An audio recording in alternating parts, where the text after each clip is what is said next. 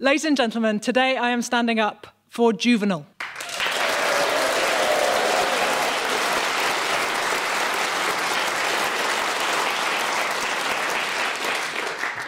Juvenal is the author of satires, or I often think of them as scurrai, as rants. Um, Juvenal doesn't write for you to read him, he writes to perform. He is basically history's first great stand up comedian.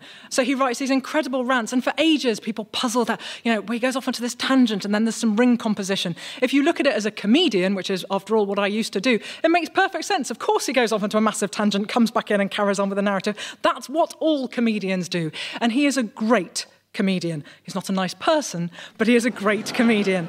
He wrote 16 satires. He is responsible for some of the most quoted, best known lines in all of Latin literature. Whenever someone's being snooty about reality TV and how too many of us watch Strictly Come Dancing and not enough of us watch Newsnight, they invariably go, ah, bread and circuses. Oh, bread and circuses. They are, of course, quoting Juvenal, who says that the plebs, that would be us, sold our votes for panem et bread and the games and the circuses.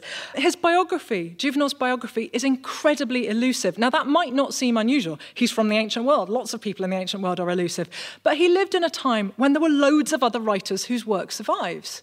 He was born around the middle of the first century CE. And we get a reference to him, I think two references to him in Martial, the epigrammatist. But otherwise, he's incredibly opaque. We can kind of sketch out a maybe biography, but it is really maybe. So we think he might have been born in 55, the year 55. That's the first year of the reign of the Emperor Nero, who starts in 54. Christopher Biggins, for those of you who are doing it.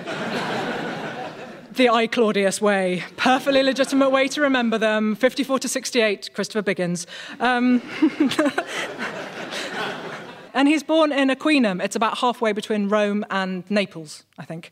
He is perhaps the son of a Spanish freedman, i.e., an ex slave. So it is just happenstance, really, just timing. That means that Juvenal is a citizen and not a slave. The, the child of a freedman is a citizen, the child of a slave is a slave. So he has constant status anxiety. This is a theme through his work like nothing else. Juvenal is obsessed with where he fits into the world, with the money that he doesn't have, with the money that other people do have, and with everybody behaving in a way appropriately to their status. And, you know, perhaps it is a reach, but I think not too much of one to suggest that that's because he has this terrible status anxiety, because he was nearly born into slavery. It must have been very strange to be the child of somebody who had been a slave.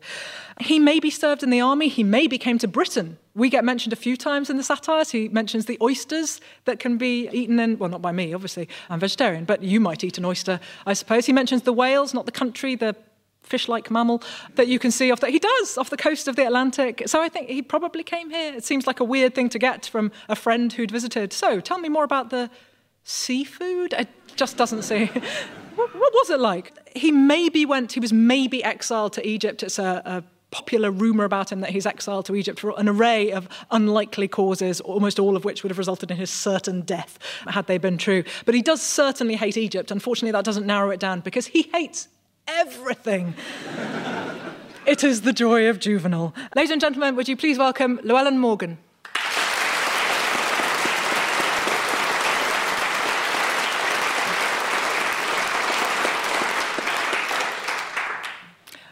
Llewellyn, um, I wanted to ask you if you think it's a conscious choice that Juvenal is so opaque in his material. He sort of deliberately holds himself back, like he doesn't want us to know. Do you think that's the case? Yeah, I think he's deliberately doing that. I mean, there, there are other satirists that write in, in Rome. Like, you know, his, his greatest predecessor is probably Horace, and you hear a lot more about Horace. You hear about where he lives and more about his friends and so on. I think it also kind of it works better with his particular style to have this ranty, unhinged kind of style of criticism that he has for most of his satires. But that makes that that would be less plausible if he was if he was a developed human that you were aware of. Do you think that Juvenal's satires are revised from performance? I really do, but I would think that because I used to be a comedian. Well, there's some evidence that there are different versions of his satires. What I'd say, though, is that deep as my respect is for stand up comedians, not very many of them deliver their routines in dactylic hexameters. No. Um, and I'm inclined to think that this was always about writing, and this was all about composing once and for all the perfect satire.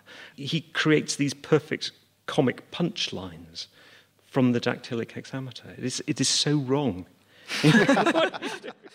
Eventually, he makes it back to Rome. He begins his career doing the one thing that he is qualified above all else and anyone else to do, which is be utterly vile about as many people as is humanly possible in verse. I'm not going to, for a moment, try and persuade you that Juvenal was a good person. Even by the standards of his own time, Juvenal is a dyspeptic man.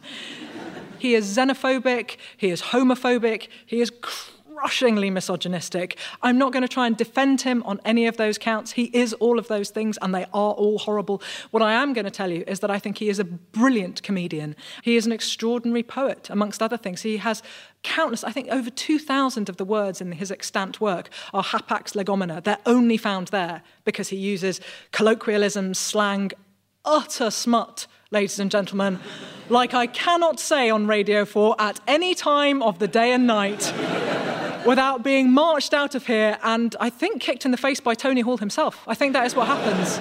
If I say it's so filthy, when I was in the sixth form, I think we had Juvenal Satire 6, which is the one on women at a girls' school. Let's do the misogynistic text. Good idea.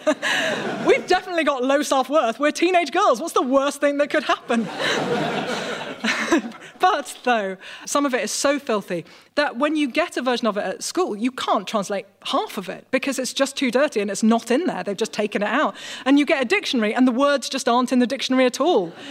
And then when you get to university, they lend you big dictionaries. No, they do. Giant ones that you can use to hold doors open, even big oak doors from your. Um, and so I had massive, I'm loaned a massive Latin to English dictionary, a massive Greek to English dictionary, huge. I mainly use them to put a that's terrible. I mainly used them to rest a fan heater on for three, for three years because it was cold. But anyway, imagine that wasn't true. When I got them, I thought, finally I can find out what's happening in Satire 6. Big day. I wouldn't want you to think. Note how I framed this story so it isn't. I got a dictionary and immediately turned to the dirty pages. That is what happened, though.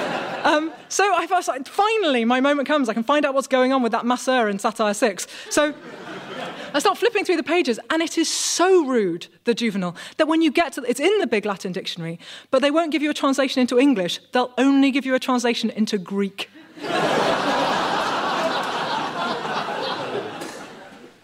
when you look it up in the Greek dictionary, it's so rude, they only give you the Latin. Come on, I'm 19. I've definitely done it. we should start, of course, with Satire 1 because it's uh, the first one, but also because it's programmatic. Juvenal sets out what he's intending to do. And what he tells us is, firstly, that he's going to write about the famous dead. It's too risky writing about the living as far as Juvenal's concerned.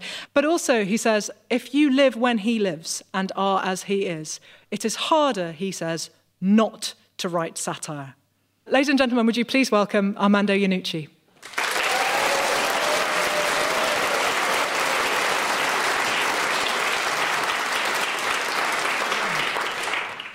Armando, I love that bit in Satire 1 where Juvenal says it's harder for him not to write satire given the way the world is.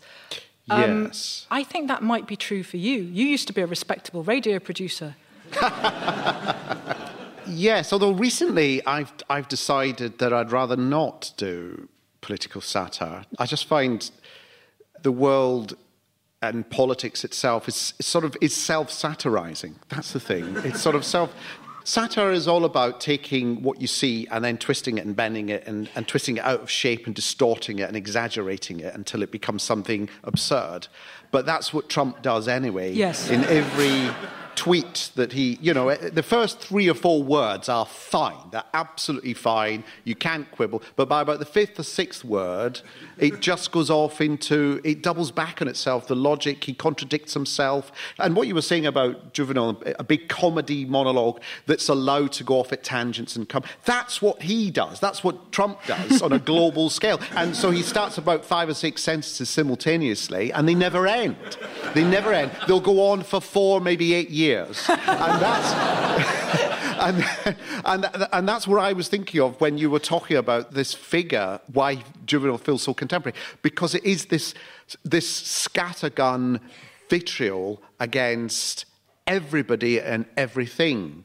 And unfortunately, he now resides in the White House. He's not as clever as Juvenal, I think. No, no. Um, I don't. I think his Greek is probably as bad as Juvenal's. yes, but he does share the dislike of foreigners, gays, and women. Women, yeah. Yes, yes. Satire 2, I think we will skip over, partly because it's not his finest work, and secondly because it is so homophobic, I cannot bring myself to talk about it. Matthew Parris once asked me if I thought, given Juvenal's obsession with and revulsion at men having sex with men, he was a closeted gay man. And I didn't know the answer then. And I've thought about it a lot in the intervening years. And I don't know the answer now. I think he's obsessed with and revolted by men having sex with men and also by women having sex with men. So the more time goes on, the more I tend in my head to think of him as a really judgmental lesbian. Um,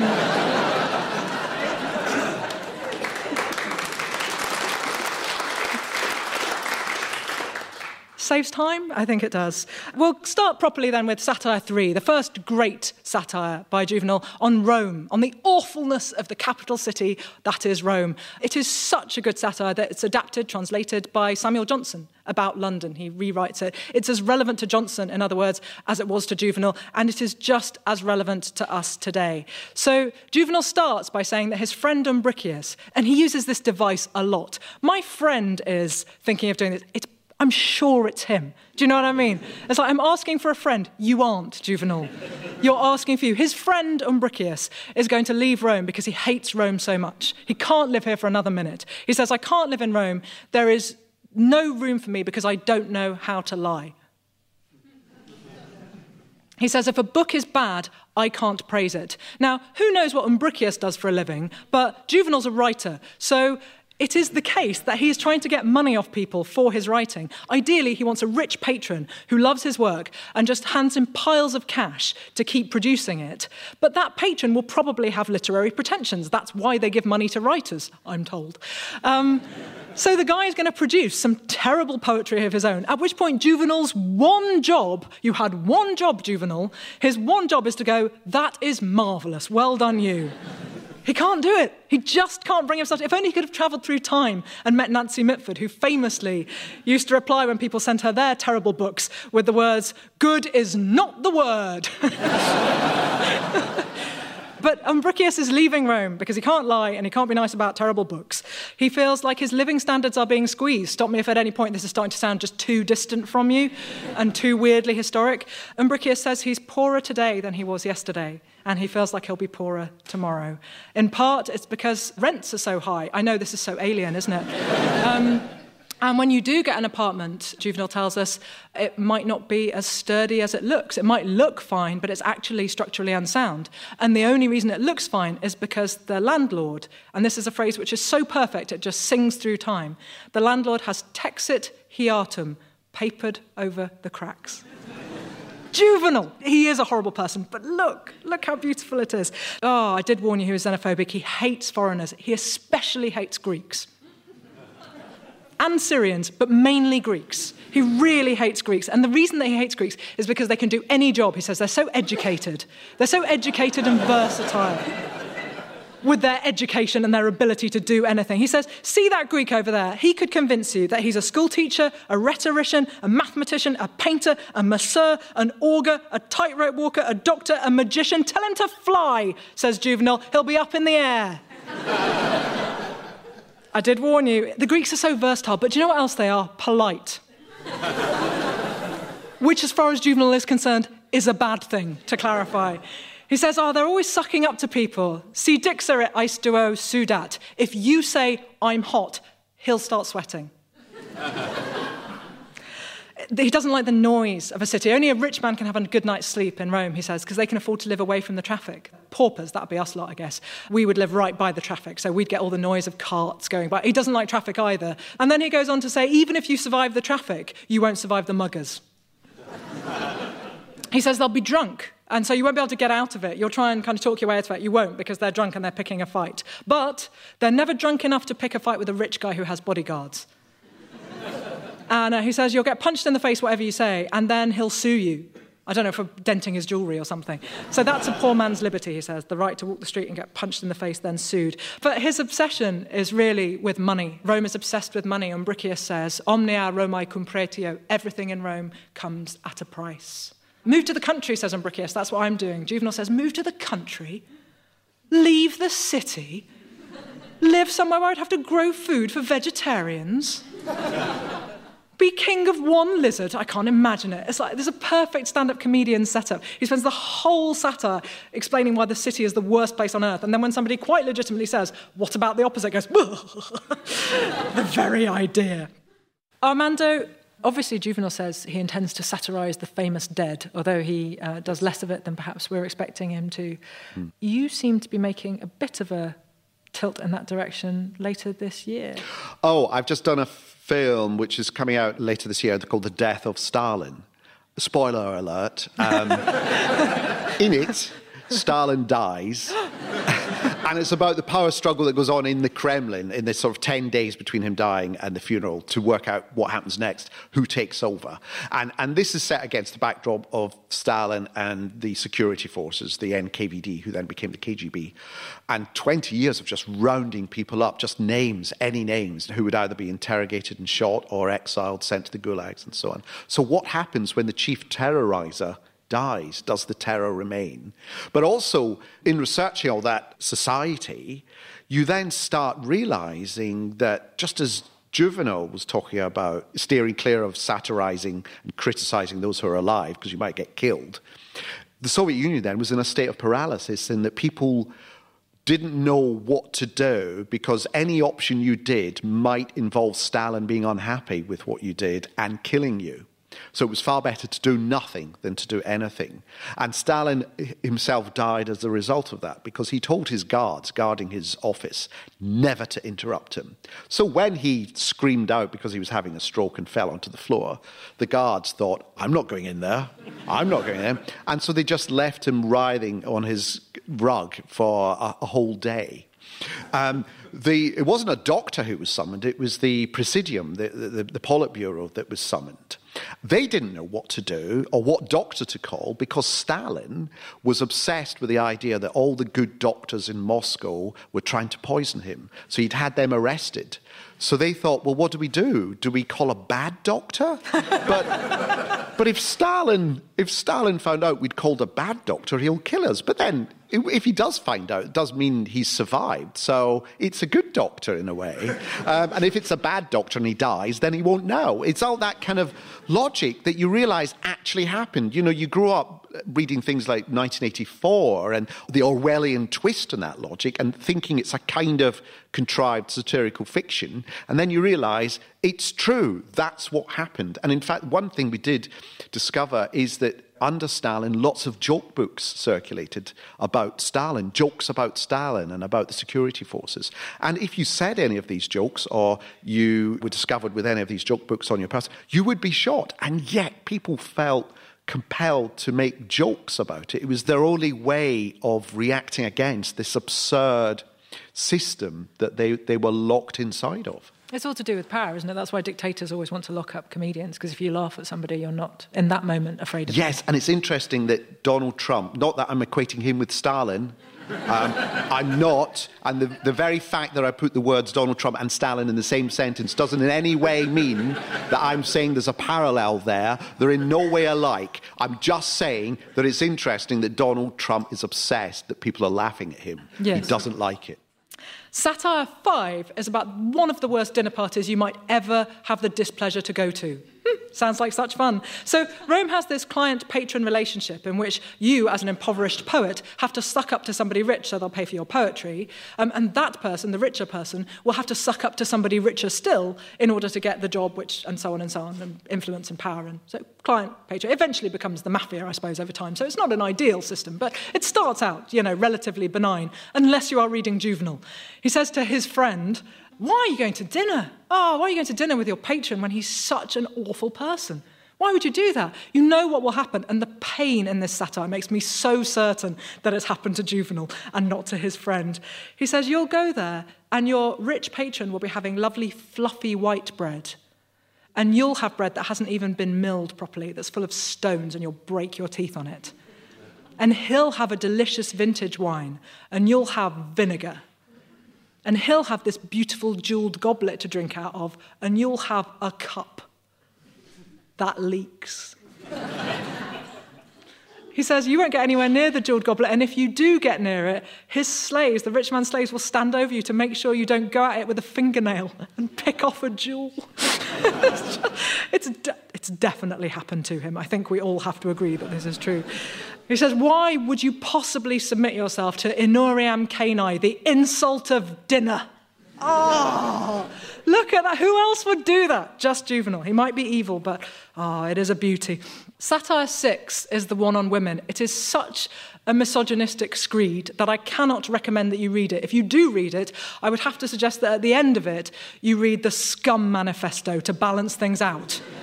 Maybe watch Frozen or something so you feel happy about sisters again. Uh, whatever it takes. But go and see Wonder Woman. It'll all be fine. But it is a brilliant piece of writing, but it is horrible. It is every trope of misogyny you could ever hope for. He begins by saying to his friend, I don't know why you would be thinking about getting married when there's so much rope available by the yard. I know. He says, You know, there's a bridge you could jump off. There are those yawning windows on a top floor. What are you thinking? Why would you ever get married? He says, if you do get married, you know she'll be stupid and boring, and that'll be awful. Or she'll be clever and she'll correct your Greek pronunciation. That had definitely happened to him, I think again, we can all agree. So he's going to keep doing this. He's going to keep setting up opposites. So just when you think you know where he stands, he definitely hates educated women. Oh, no, he hates uneducated women. He hates sophisticated urban women. Oh, women from the countryside are common and smell of acorns. I mean, the whole time. I wish I were joking. She'll be spendthrift. She'll have all your money, she'll spend all your money. Or she'll be the rich one and she'll be stingy and you won't be able to pay for anything.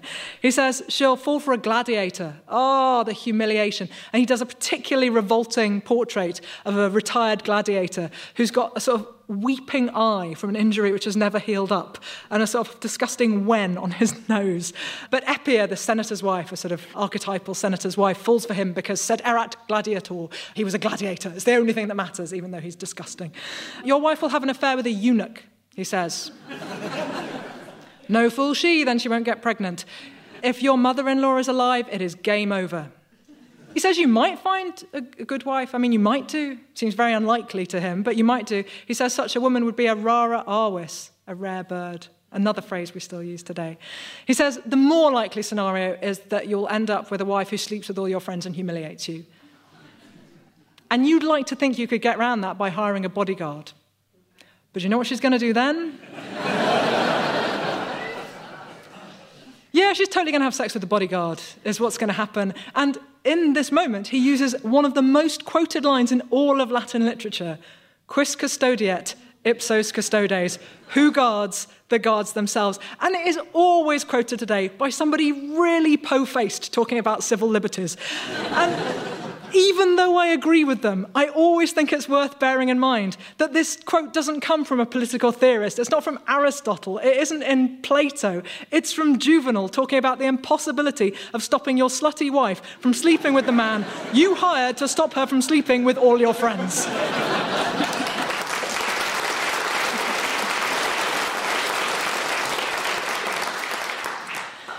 Armando you have done that rarest of things, which is to create a three dimensional woman in a satire. Yeah, well, that's interesting. I mean, we wrote Veep it, really arose just from practical reasons in that uh, we wrote it as a female vice president because as we were writing it, I didn't want people to think, oh, who's this meant to be? Is this meant to be Joe Biden or Al Gore or Dick Cheney? So it, it just seemed. And then, of course, you think, okay, this central figure has to be an amazing comic performer, which is why we got asked Julia Louis Dreyfus to do it. Once you do that, you don't actually think about gender being an issue. It's not about that. It's about politics, and it's about I'm more interested in in what these people do rather than who they are and what they are. Women, the same thing as people. they, they are just they are just like people. Yeah. Women, they're just just like them. You can almost mistake one for the other. It's odd, isn't it? Yeah, yeah, yeah, yeah. I've been caught out a few times actually. Yeah, yeah. Wise to it now, though. Yeah, yeah, yeah. yeah. No, I know. Yeah. What is the test? I don't know. There must be some test. Like the Turing test yeah. for, for, gender. Yeah, the freedom I really test. thought I was talking to a person there, but it was a woman. Yeah.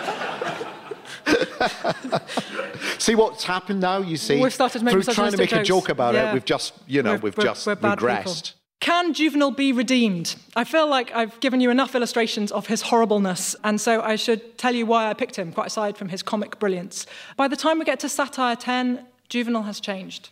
These satires were edited over quite a long period of time. It's quite hard to know which order they were written in and exactly when. People have tried dating them by the hairstyles and things like that, that he's being vile about on stage. But then is he being vile about it because it's out of date, or is he being vile about it because it's up to the minute? Mm. When we get to Satire 10, Juvenal's status anxiety has ebbed. He is richer. He is more successful. And because of that, his vitriol has been dialed down. It's the be careful what you wish for satire. So he says, well, you should be careful what you wish for because people pray for things and then it doesn't work out.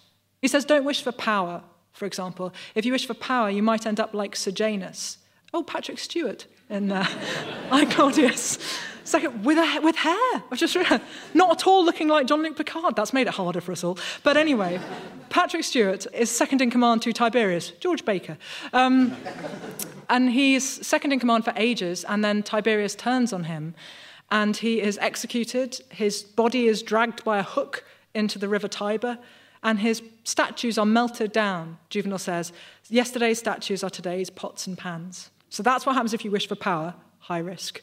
Don't wish for beauty, because then Claudius, Derek Jacobi, Claudius's third wife, Messalina, will fall for you. And if you agree to it, the emperor will have you killed. If you refuse her, she'll have you killed. So don't wish for beauty, don't wish for power. What should you wish for? Mm, well, and see how it feels like a dialogue. Again, it feels like there's been an audience to me as he goes through this. He says, What should you wish for? Nothing. Let the gods decide. Oh, you've got to wish for something? Oh, let me just persuade you a bit more, Juvenal. He says, You've got to wish for something? Okay, well, then the thing you should wish for, and again, one of the most quoted lines in all of Latin literature mens sana in corpore sano. He says, A healthy mind in a healthy body. Where's all that vitriol gone? You should wish for a brave mind with no fear of death that puts a long life last among nature's gifts, that can bear any hardship, that doesn't know anger, and that lusts after nothing. I think we can all agree that if somebody who was basically 98% vitriol can come round to that level of acceptance, we might have something to learn from him. Ladies and gentlemen, Natalie Haynes Stands Up for the Classics was written and performed by me, Natalie Haynes. My guests were Armando Iannucci and Llewellyn Morgan, and our producer was the marvellous Mary Ward Lowry.